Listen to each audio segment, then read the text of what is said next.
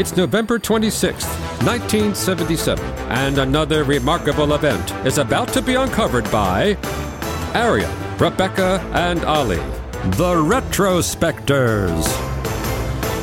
If you're in your early 50s or older and grew up in the part of the UK served by what was then the Southern Television Network, and you found yourself watching the news on this day back in 1977, you might well have witnessed a peculiar incident. Midway through the evening news, your TV signal would have wobbled slightly and then been taken over by Vrillon, an alien visitor representing a body called the Ashtar Galactic Command, who had come here with a rather special message for you.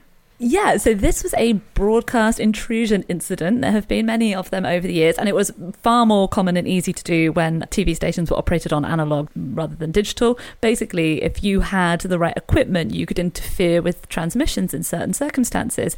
And that is what happened on Southern Television on this day for about five or six minutes. The mm. only issue is that we don't have any confirmed recordings. There are, if you look on YouTube, there are like videos that are claiming to be a recording of interruption, but they're not. They're, mm. they're reenactments their recreations of the actual event. So the only information that we have on what exactly Vrillon had to tell us came from the next day's newspapers. But I'm assuming that those are from people's memories or people writing it down as it was happening because people didn't have video recorders then in their homes. And also, now I'm thinking about it, I feel like if the channel was making tapes for the archive of its own broadcast, it would be at its own end. So if there was someone interfering yes. with the signal, they wouldn't be capturing that. That's right. To get an accurate recording, someone would have had to have pressed record when it was being broadcast from a receiver that was receiving it and who the hell was recording Southern News at 10 past 5 on a random Sunday in 1977 when video machines were incredibly expensive.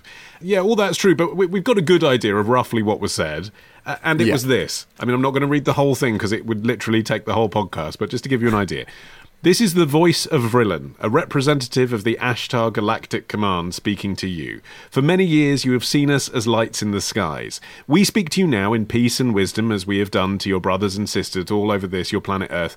I don't know about you, but like, even though this is like a mock religious text, I find it difficult to read like real ones.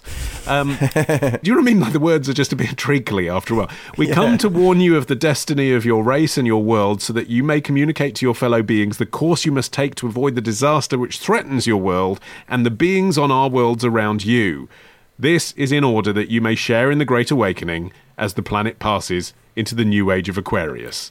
And then it goes on, like another five times longer than that. And the evils that Vrillon was specifically warning about were money and nuclear weapons. And it's funny because, you know, it, it's fundamentally kind of a message of peace, but apparently, at least according to newspaper reports from the time, uh, it prompted thousands of TV viewers to frantically begin phoning the police. Again, there's some skepticism around this that's warranted by the fact that the police only record having sent one car around to calm a panicking pensioner, which doesn't sound like sort of a mass panic event. I guess because this was also not like the biggest of broadcasters who was interrupted. So I know, I know that people were more naive then and I know that it was still on ITV in that region, and that's still a big deal. It was the first or second most popular channel. However, you know, even with a moderate degree of skepticism, which you could attribute to even the pensioners of the southern region, you'd say to yourself, wouldn't you, okay, if this was a real alien who had the technology to signal jam, why would they talk only to people in Southampton and Dover? That just seems improbable. Yeah. why, why, why wouldn't they take the BBC News at 10? You'd flip over to one of the other channels. Yeah. Not least of all to get some better content. we don't know why an alien overlord would have chosen Southern Television, but we do know why a hoaxer may have chosen Southern Television, which is that they had quite a unique setup where rather than having their content beamed directly to them, it was being transmitted via another transmitter. So the original source was the Rowridge transmitting station. However, it was then sort of pinging off a transmitter in Hannington, which I think was in North Hampshire and so what had happened was somebody, maybe an alien, maybe not, maybe a nerd, just saying, had set up an unauthorized transmitter, and the signal was relatively weak because of this sort of ping, ping, pinging that was happening, rather than it being transmitted by landline, which was more common. So someone had just rocked up with a transmitter, basically put it next to the transmitter and turned it up to max, and had just interrupted the train of transmission. And yet, the Independent Broadcasting Authority's assessment of what went on was that the hoax would have taken a considerable amount of technical know how to pull off. And I think that, you know, the, it's not like you could have just sort of turned up with the kind of equipment that we all have about our, our person um, and done something like this. So it was someone who knew a little bit about broadcast, again, or an alien. Uh, might have been that. An alien with a southern English accent. Yeah, but that's the other funny thing that they, they've never actually caught the person who did it. And I imagine they don't have many detectives still working on this case.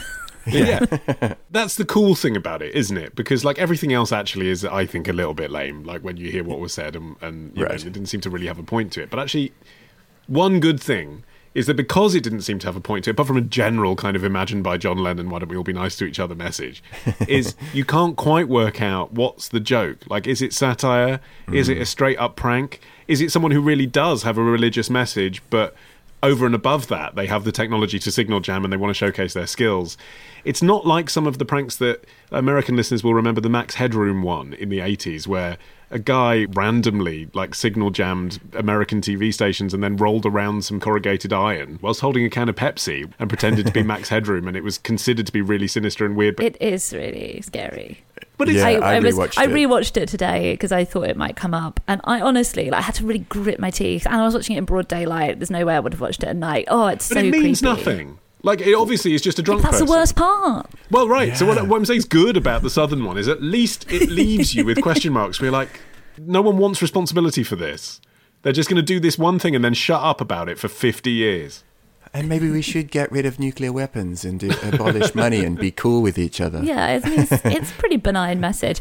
The weird thing is that we were describing the extraterrestrial being as Vrillon, but that apparently first appeared in a 1981 book about British television. At the time, some contemporary reports said that the person or being was named Asteron. Apparently, it was very distorted voice, so it could have just been that people weren't quite picking up on what they were saying. But the idea that they identified themselves as being a representative of Ashtar Galactic Galactic Command. Apparently, the News of the World and the Daily Mail reported it as the Ashdown Galactic Command, which seems rather less impressive. Ashdown being a historical area of the Berkshire Downs, which was part of the Southern Television broadcast area. Hey, you got to run your galactic empire from somewhere.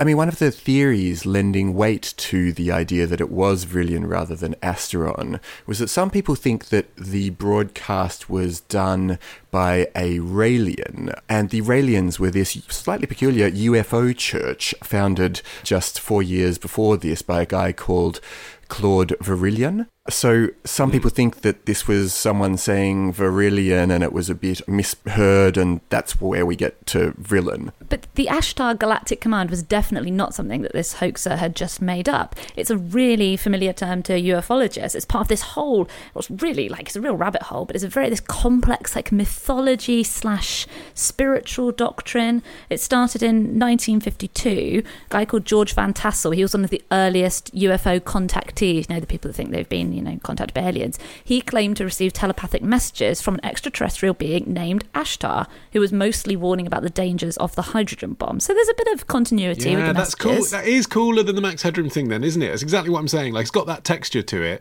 I didn't know that. Rabbit hole is the right word, isn't it? Now it's so easy to fall down on the internet, all of these holes. But actually, then, if you were a Fortean watching this, and it just came yeah. on your your analog telly, it would tickle your fancy, wouldn't it? Because it all seems a bit tame and boring now because we can access a wealth of homemade content at the touch of a button, including this show.